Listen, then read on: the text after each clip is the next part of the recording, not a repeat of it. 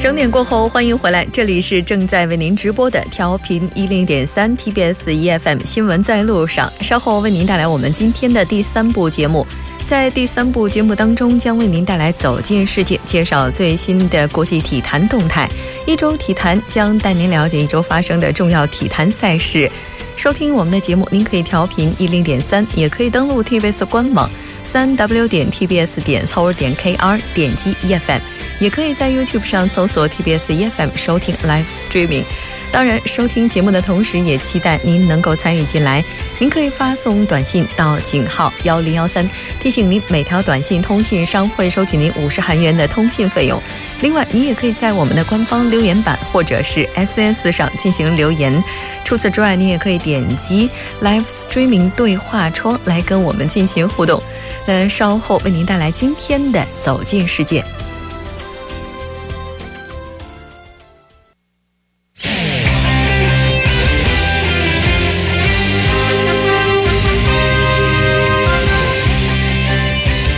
好的，欢迎回来。 接下来为您带来我们今天的走进世界板块， 为您介绍主要国际资讯， 了解全球最新动态。 今天跟我们连线的是来自人民网的夏雪。 夏雪你好。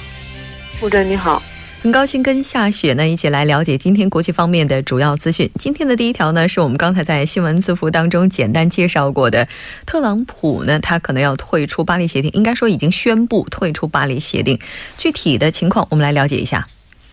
是的， 当地时间6月1日 下午的时候， 美国总统特朗普在白宫宣布， 美国将退出巴黎协定。 他的这个言论呢一经发表之后， 是激起千层浪， 引发了全球的关注。 这个不仅仅是全球所有媒体的， 应该包括很多关心国际时事 或者说关心环境的人的话， 都应该被这条消息震惊到了。 那这条消息的话， 就是它主要提到了哪些内容呢？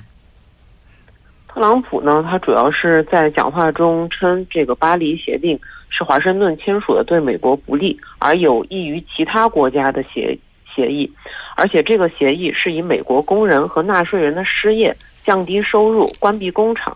以及大幅减少经济产出为代价的。 而且呢， 他还引用了这个经济咨询公司的数据 来表明， 这个巴黎协定 将使得美国在 2025年前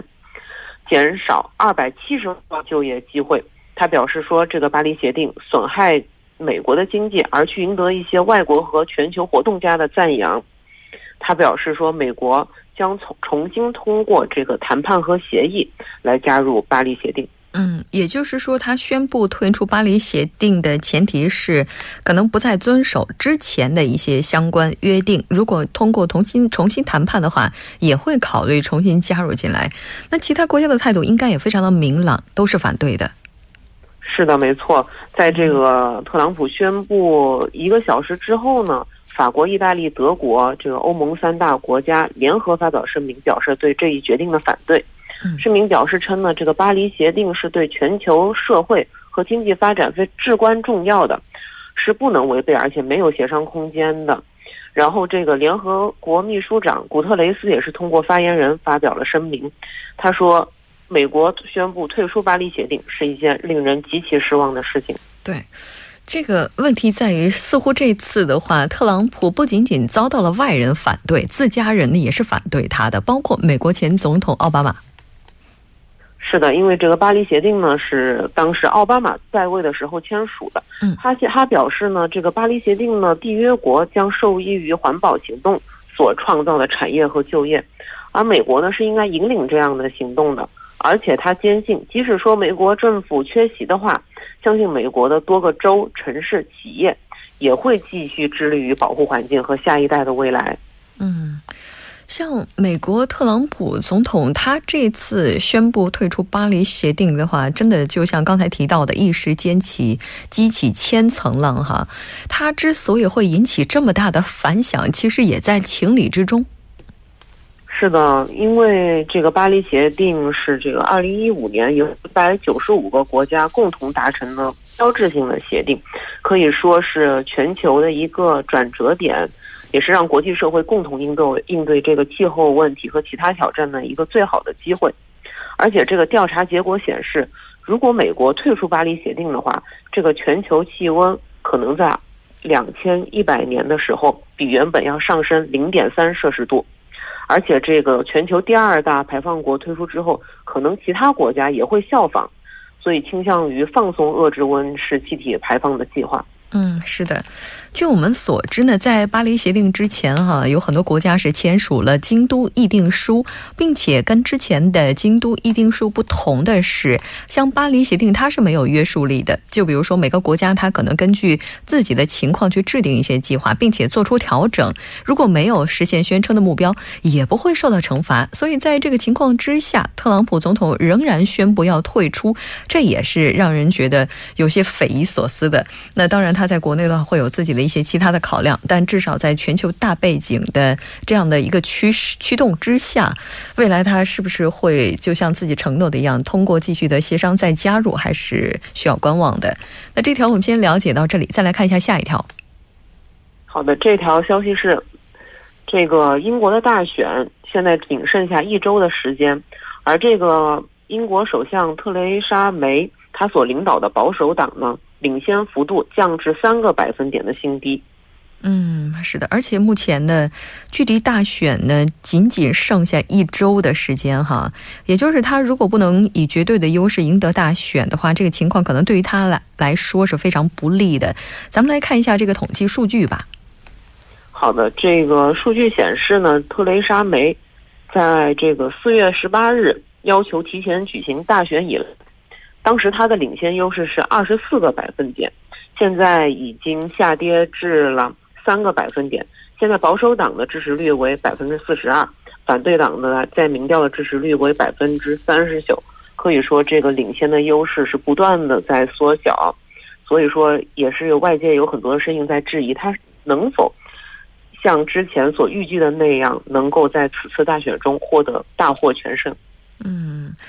那刚才您提到了说这个特蕾莎梅她的这个优势在不断的减小，那目前英国工党领袖科尔宾他的这个人气应该是健忘吧？是的，没错，这个科尔宾原来他并不被外界所看好，而且他也是勉强得到了足够数量的提名才成为这个工党的党魁的，但是他当选之后呢一直引领工党走上新方向。 他的这个政策主要是他也是效仿美国特朗普的一些竞选措辞，然后他和这个工党高层人物呢是通过对传统媒体的一些抨击激起了一些反建制的情绪，因此他在这个社交媒体上是获得了非常强力的支持。而且据一位消息人士说， 自从1个月前竞选广播规则实施以来呢，这个科尔宾的势头就一直在增强。 是的，其实最终的结果的话，再等几天就能够见分晓了。那到时候关于英国脱欧将会走向何方，英国的命运将会如何，我们那个时候也可以继续来关注一下。那再来看一下今天的下一条消息。好的，这条消息是日本自民党公民党和民进党本月30日就实现 天皇退位的特例法案的附带决议案达成了共识。 民进党接纳了日本众议院运营委员会委员长 29日向各党派出示的方案。 那刚才您提到的这个方案，它大概什么时候能够成为正式法律呢？ 这个特例法案的话，它是预计6月1日，在这个委员会开始审议， 然后2日在日本众议院获得通过。 如果最快的话，可能也要在下周在这个参议院获批后才能正式的成为法律。 那其实根据我们的最新消息啊， 相关的一些法案它已经获得了通过，也就是在今天在众议院获得了通过。 就不仅仅是关于天皇退位方面的一些资料，包括像女性公家这样的一个复议， 那今天也是获得了通过。 那目前的话存在着哪些问题呢？ 目前的话，对于这个方案的话，民进党曾经质疑说，这个政府启动关于这个女性公家的讨论为时过晚，所以他们要求加以修改。因为这个特例的生效日是天皇的退位之日， 所以说日本政府设想的是2018年12月，但是在这个委员委员长的方案中呢，这个女性公家的探讨呢，将在这个之后进行。 其实女性公家的话应该说之前一直都有一些争议吧，因为毕竟在日本天皇方面的话，如果女性皇家成员皇室成员在结婚之后可能就会失去自己的皇族身份，但如果女性公家获得通过的话，就能够继续的保留她的皇室身份，这在高龄化以及少子化的英国皇室来讲的话应该也算得上是一次突破了。 那非常感谢今天夏雪给我们带来这一期连线，我们下周再见。好的，下周见。 稍后我们来关注一下这一时段的路况、交通以及天气信息。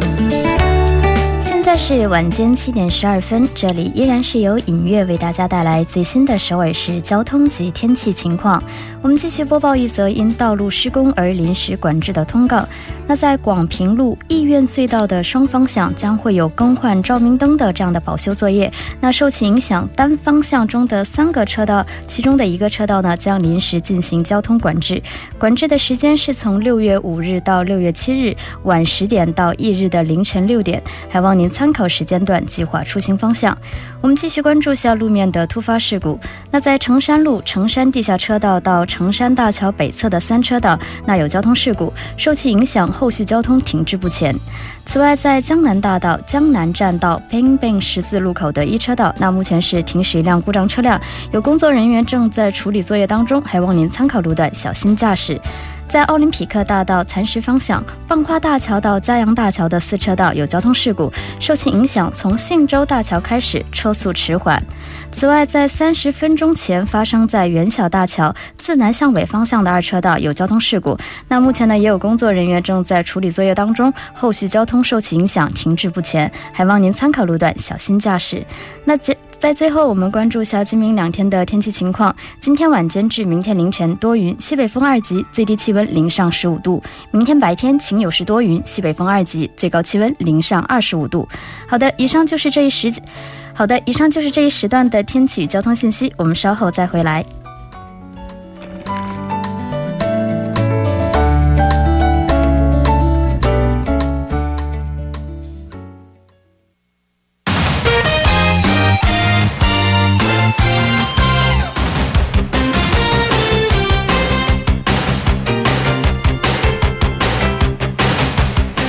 体坛带您了解最新的体坛资讯。 那接下来就要请出我们的老朋友申韩哲。韩哲你好。 主持人好，大家好。 高兴跟韩哲一起来了解这周体坛方面的主要资讯啊。 其实我发现这周的话其实比赛还是蛮多的， 而且亮点也是蛮多的。是的没错。 来看一下第一条。 第一条消息是这个亚冠4分之1 这个决赛的抽签仪式， 这个日子也是非常对咱们中国人来说是非常好， 6月6日， 溜溜大顺。 没错， 6月6日 下午进行， 而且根据这个抽签的原则呢， 东亚西亚 这个半区半决赛 并没有回避的原则， 也就是说这个4强战中 仍然有可能咱们再次出现咱们这个中国德比， 因为上港跟这个恒大都双双进入了这个4强。 此外呢根据赛程， 1/4决赛呢 首回合争夺决定于 8月22日 或者是这个23日进行， 次回合呢有可能是这个 9月12日 或者是13号进行， 而半决赛这个2回合呢 分别是9月26号和27号， 然后 10月17号 或者是18号 进行， 最终的这个决赛呢 是在这个 11月18号 和这个 11月25号举行。 天气有点冷啊， 11月份。 是你像这场比赛的话， 像中国的话这次是2支球队同时晋级了哈。 是的。那恒大8强战的对手是谁呢？ 5月31号 嘛， 2017年 这个亚冠1/8这个战罢， 但8强， 恒大这次的对手呢 是这样的， 现在呢我们也没办法说， 因为它需要一个抽签的仪式， 抽签仪式将在 6月6号 进行， 这个仪式将决定这个恒大的下一场的对手到底是 是谁？当然了，这个也有可能是咱们中国的 这个上港，也有可能是这个日本的这个鹿岛鹿角啊， 或者是浦和红钻， 也有可能是西亚的球队， 这个是都有可能的。也就是目前这8强的这8支球队都已经尘埃落定了。没错。嗯中国的话是两支，日本的话目前也是两支，韩国的话是一支，韩国没错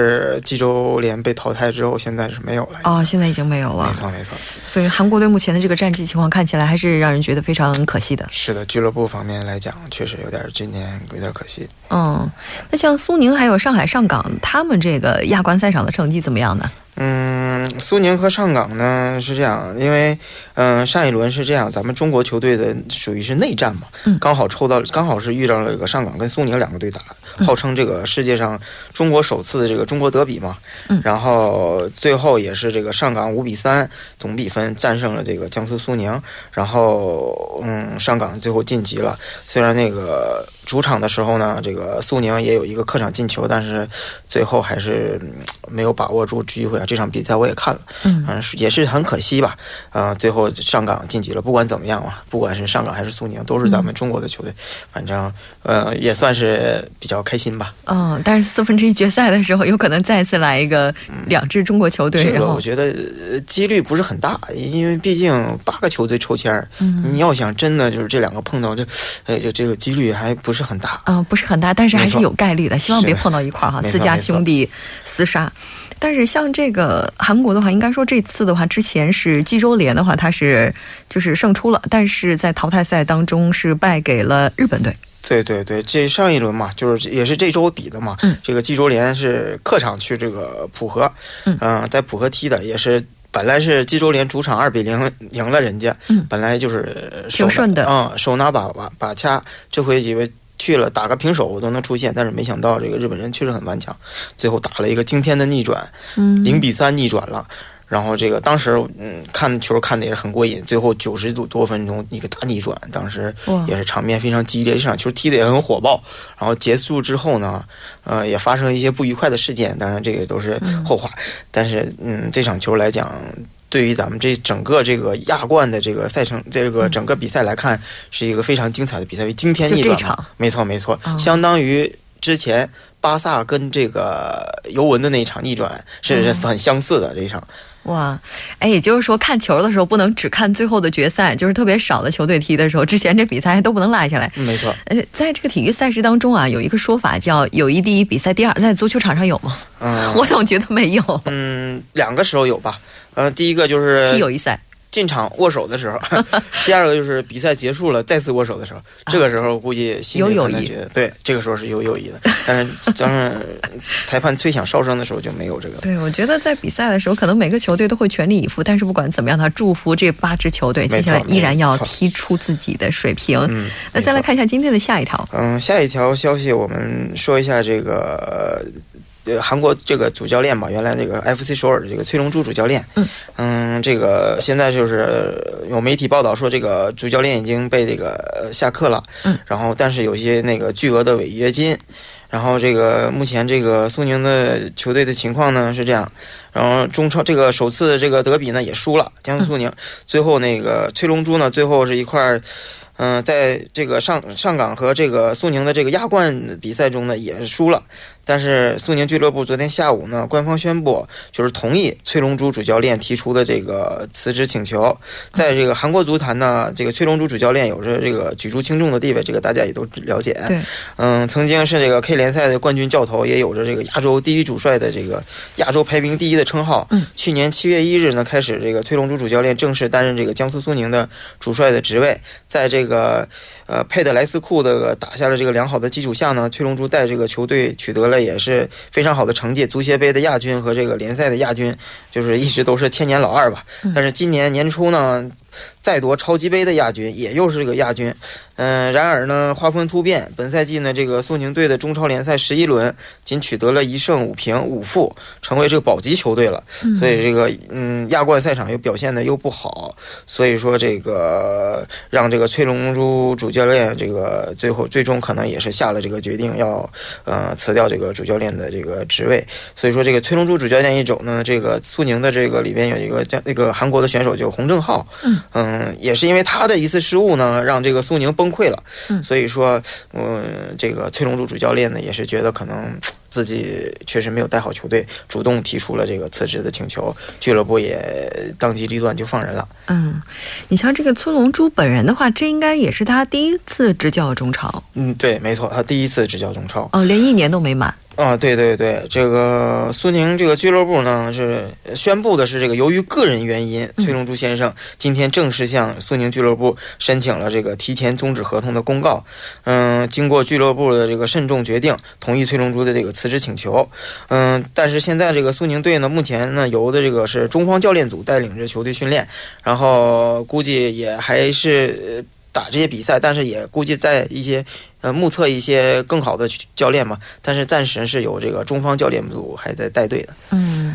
我觉得在足球比赛当中啊，有的时候就是大家可能会把很多的责任推到教练身上，当然教练的话会有教练的原因，但如果过多的把责任推到一个人身上啊，这是不是也是不理智的？因为一场比赛的话，毕竟他的这个胜负是由各种因素综合起来作用的。没错没错，现在就是好多球迷也说是崔龙洙主教练在背这个锅，对，这个俱乐部管理不行啊，各个方面也管理也不好啊，外援方面也不行啊，就是好多就是说主教练在背这个锅，好多舆论也是在这么说。对，但是有的时候出了事儿，还就是需要有一个人来背锅，因为你拿着这个高薪嘛，毕竟是你这一年几千万的高薪。嗯，真的非常遗憾啊。但是不管怎么样的话，苏宁的话在中超还是一支非常不错的队伍，还是希望他们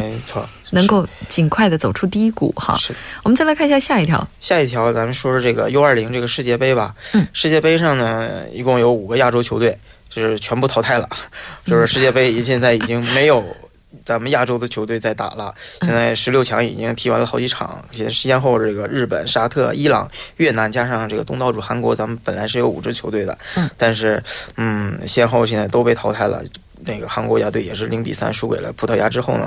我也是在现场看了，然后也是被淘汰了。所以说现在U20 的世界杯上呢已经没有咱们亚洲的球队了，现在就是剩下的这些就是欧洲啊、南美的在继续比赛。11号的时候是决赛，我不知道主持人去不去看，大家可以去看，也很不错啊。11号的时候在韩国，哎，对，在韩国啊。那有时间的话，大家应该去现场去支持一下，应该很过瘾。就之前的话，看那个韩国队和葡萄牙队的那场比赛，就那场比赛的话，虽然我没有去现场，但是在 SNS 当中也看到有人上传了一些相关的照片。是，我韩哲是在现场对吧？对。哎，我就特别想问韩哲啊，就那场比赛的话，就你觉得他那个输球的服吗？我觉得就是挺冤的，因为第一个球是个乌龙球啊，就是自摆乌龙，因为这个第一个球对球队士气是很重要的。你这一下刚一上来还没热身打准备好呢，就让人打了一个，所以对这个士气要求，对士气打击是很大的。而且这帮 U20 你知道年纪小年轻，他有的时候心理的调节能力没有那么强，受打击被打了一下之后就有点懵了之后呢，别人咣又进2个，完了就已经踢不了了，这比赛基本就放弃了。所以说我觉得这个也是可以理解的，毕竟这个韩国队现在来讲是这5支球队里头亚洲球队里来讲是一支就成绩最好的一支亚洲球队。对，这我倒是觉得像 U20 的这些运动员哈，应该去看一下，就之前韩哲提到的那个浦和是吧？是的，浦和的那场比赛，就看完那场比赛就知道了，在任何情况之下，我们都可以努力的去实现逆转。没错。那之前的话，这几支球队的话，最好的应该就是韩国队，然后其次呢，最好的就是这个韩国队，然后就是这个日本队也可以，日本队也是，然后这个16强的时候是在加时赛0-1输给了这个乌拉圭，也是输也是挺可惜的。所以说，在这8强里边吧，我觉得除了韩国以外，就是日本的球赛我也现场看了，就是打的也特别漂亮，也有一场逆转了这个南非，打的是特别精彩。我觉得咱们亚洲来讲，还是咱们看咱们这个日韩两个球队是比较精彩的。是的，应该说这两支球队也是寄予了大家很多的希望。没错。那这个战绩的话，虽然说可能不太尽如人意哈，但是接下来的比赛还是希望大家都能够继续的再支持一下。我们再来看一下下一条。下一条消息说说这个张继科，不知道主持人了不了解？打乒乓球吗？没错说这个张继科，我觉得他已经是网红了。是的，没错，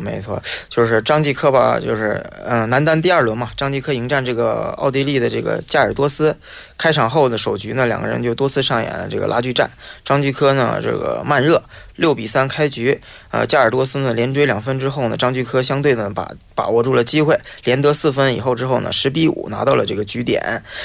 张继科这个挑打得分， 11-6 先声夺人。第二局这个加尔多斯就是开局5-2领先，但是这个张继科充分发挥了这个反手的这个进攻威力，咱中国人很擅长反手，就是打出了一个9分的攻势，最后是以11-5再下一局。我老是觉得张继科他打球的时候，其实有的时候他的一些局都会挺吓人的。没错没错。但是据说这一次的话，他被球迷给吓着了。是据说这一次是有点好像是被球迷吓到了。是的。我们再来看一下另外的一位选手啊，樊振东。樊振东好，樊振东是这个迎战这个瑞典的这个格雷尔，比赛是完全局势一般倒。这个樊振东表现出这个高人一筹的实力啊，正手、反手进攻都是绝对优势。前三局是以11-3、11-5和这个11-1的绝对优势拿下。第四局这个格雷尔背数一战，开局曾经领先，但是这个樊振东呢连续得分，6-5反超。这个格雷尔暂停也是无法抑制这个樊振东的这个进攻啊。局末阶段，樊振东保持着这个得分势头，最终是11-8。获得总比分4-0，零封对手。对，我觉得像这个小球的话，其实一般的话就不用特别的担忧哈，毕竟在小球上这个优势还是挺明显的。是的，没错。那接下来咱们简单了解一下最后一场篮球方面的。最后一场这个就是这个马刺，今天就是这个骑士对这个勇士嘛，2017年这个年终总决赛的第一轮，双方就是这个打了这个防守强度，开局双方多次这个失去上篮机会，但是这个双方这些轻松的篮下机会都是这个砸篮筐不中，也证明了这个双方大战时的这个紧张情绪。然后开局不久呢，这个先是这个汤姆森错失了这个机会，不久之后这个帕楚利再次错失这个篮下机会，杜兰特也是一度失去这个中篮投中的这个机会。所以说这场球大概就是骑士和这个勇士发挥都不是很好，反正就是年终总决赛第一战嘛。对，也可以理解。是，我还看到有一个词啊，说双方都生锈了。没错，能不能重打？是的，美国记者说，我也没好意思说，就是双方都生锈了。对，我觉得比赛可能它最有意思的地方就在于它不能重来，你只能在现场发挥到最好，你只能下一次。是的，好的，非常感谢韩哲今天到直播间给我们带来这一期节目，我们下期再见。好的，谢谢主持人，谢谢大家。好的，稍后呢，我们在过后会为您带来我们今天的百味茶座。